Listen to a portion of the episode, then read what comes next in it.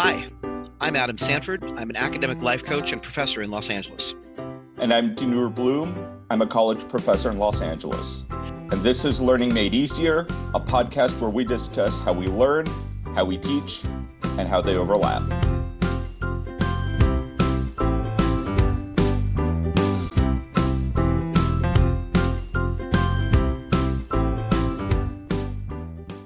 Welcome back to Learning Made Easier. This is episode 82 Students Being Shut Out of Group Conversations and Creating a Respectful Classroom Environment. So, what happens if you've assigned a group project and one of the students is being ignored or shut out by their group? For weeks, no one's reported a problem, but at some point in the middle or late in the term, of course, as the deadline approaches, you start getting bombarded by questions and complaints, and of course, denials about their peers in the group. What do we do in order to avoid group work hell? On previous episodes, Adam and I discussed creating different rotating roles for study groups and having different people do different tasks, all with the goal of helping the group remain productive. If students are working collaboratively on a group project, then offering a way for the group to delegate tasks might help. Things like who looks up which article, who writes up the summary for the group, who presents the project to the class. This can help keep people on task. Figure out whose strengths and preferences can help the project move forward and create something that everyone in the group is proud of, something that really puts that shine and showcases everyone's efforts. Remind everyone that their goal is to work together. And part of that is individual accountability to the group. In order to have that, assign part of the overall project grade to be based on how group members evaluate each other's contributions. Now, the way I've done this in the past when I've had group projects, I divide the grade in half. 50% of it is the group work, and 50% is each individual's work. I find that, first of all, this helps cut down on the students who say, but then my grade depends on my group members. Okay, well, we'll make it so that it's not entirely your group members. Your effort can change your grade. And then I assign group projects so that there are three main parts of it there's presentation, so the person who's actually talking about what they did, there's doing the research, and that's finding all of the sources and kind of summarizing it and you know making sure that everybody knows what they're talking about and then materials which includes things like a powerpoint or any handouts that they might have and i tell them each person in the group works on one and only one of those three things. This allows the students in the group to also kind of play to their strengths. Like if they're a student who knows that they're good at creating a PowerPoint, but they really, really, really, really don't want to be the one to talk, then they get materials. And if the student knows that they're really good at talking, but they're not so good at digging through the library and finding sources, then they get presentation.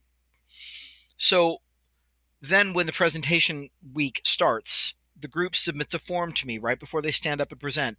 And it tells me Joe's job was presentation, David's job was research, and Clara's job was materials, for example. And I then grade each individual student on their individual contribution on a scale of one to five which means you know that that's their 50% 5 is 50% of the grade. And after that i average the individual scores and that's the group score. So a particular student's grade is going to be their individual score plus their group average score. Now if a student didn't contribute anything their zero individual grade is not averaged into the group score but their entire score is just the group score. And so if Joe got a four out of five on presentation and David got a three out of five on research, and Clara got a two out of five on materials, then their group score will be nine divided by three people. So four plus three plus two, that's nine. Divide that by three people, you get a three. And then you add the group score to the individual score for their final total. So Joe would get four plus three, or 7 out of 10.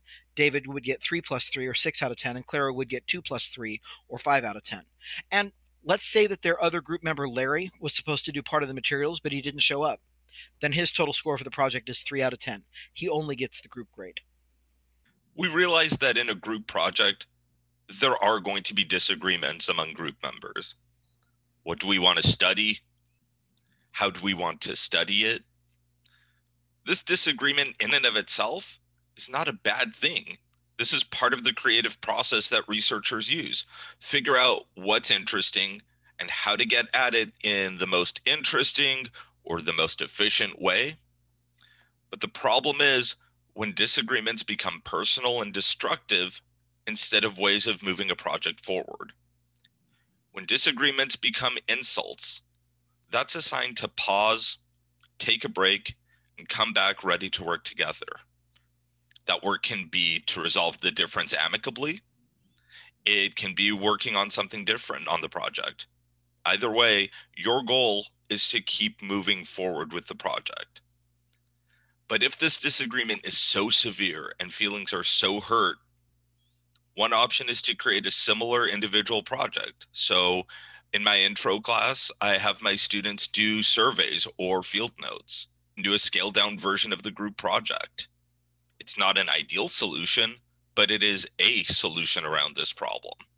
It's a way of neutralizing a tense situation by giving people an out of sorts. Now, another option, which I've already alluded to talking about how I do group project grading, is to assign each person a task or a role inside the group. So we've talked about study groups and rotating roles. Someone takes notes and someone keeps everyone on task, and one or two people do more of the research during the meeting. And you can develop that in a group project too. For example, who does research, who presents the research, who does the write up, and when the group meets who's going to keep everybody on task. And we're not saying there should never be chit chat, just make sure that meetings get done and get the work done in them. And having these roles can help students play to their strengths inside the group again. And that can help create a better project. Now, this happened to me a few years ago. I was teaching a research methods course and I had my students do a group research project. I mentioned earlier that my intro students do surveys and this research class could either do surveys or do mini ethnographies, field notes, again, together as a group. It's a 10 week term, and I think it was week seven, maybe week eight. A student emails me, needs to meet with me. And I met with them. They were they were shaking. They were visibly upset. And I asked, what's going on? They told me, my group is freezing me out of the group chat with our project. What do I do? They were freaking out about their grade. And I asked the person if there was anyone in the group I could talk to, and all I was told was that the group was talking to one of the teaching assistants in the class. I talked to the teaching assistant, and the word was the group was really upset with the student who met with me and they were being shut out of the group conversation because they called the ideas from the group stupid. So I asked if there was any chance this was miscommunication, something said maybe poking fun of an idea. Was it a creative difference? I was told no. They sincerely meant that they thought our ideas were stupid. We don't want to work with them because of this. So I relayed this information to the student and I left them with two options. One was to try and resolve their differences, and because it was week seven or week eight out of 10, you're only working with the same people for two or three more weeks, and then you don't have to deal with them. Or you do an individual version of this. You start doing surveys or field notes on your own. And to their credit, the student who complained to me apologized to the group and to their credit, the group accepted them back and let them finish the project. I think, again, this might have been because there were only two or three weeks left in the term. But had there been discussions earlier in the term about not putting each other down, that may have nipped the problem in the bud. Or it would have offered more time for students to change groups if the, if the personality clashes were too much. And I actually had this personality clash thing happen just a couple weeks ago. In our new COVID reality, my class's study groups, they have to get together in Zoom or in Skype or some other video conferencing software. And one student in one of the study groups emailed me after two or three weeks worth of meetings to say their group was effectively shutting them out by not sending them the login links to the video conference room, which changed every week because a different person was hosting it every week. And a discussion with some of the other members of the group showed that they just felt the student wasn't willing to show up at the same times as they were. Uh, the reality was the student's work schedule and medical issues made it kind of problematic to show up at the time when most group members felt ready to show up. So I made a change to class policy and I announced it on the LMS and through text to all the students. If a person has to be late to a group meeting, but they notified the group at least an hour before the meeting that they would be, then the group was still responsible for making sure that member had the login information. If that didn't happen, no one in the group would get credit for that meeting. And it might seem harsh, but it does create accountability for group members who might otherwise try to exclude someone for non valid reasons. Because when it came down to it, the other group members were basically saying, oh, well, this person just doesn't care. They cared very much. But unfortunately, they were also having to go into the doctor quite often for a medical problem that they didn't have a lot of control over. And frankly, the rest of the group needed to show more compassion than they were showing.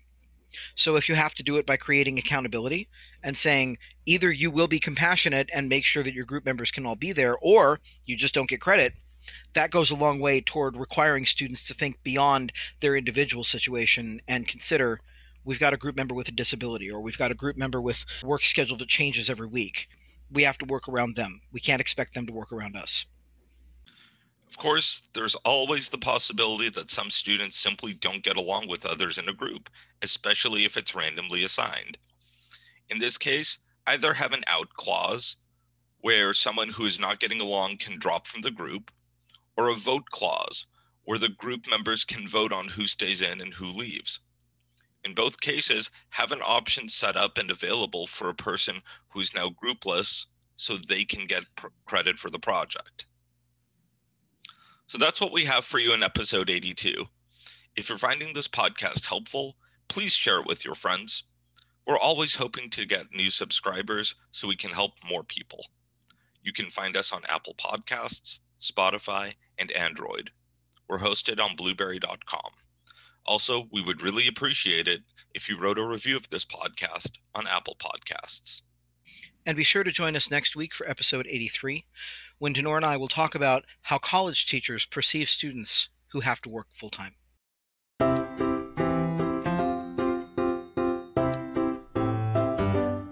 You've been listening to Learning Made Easier, a podcast about how we learn, how we teach, and how they overlap.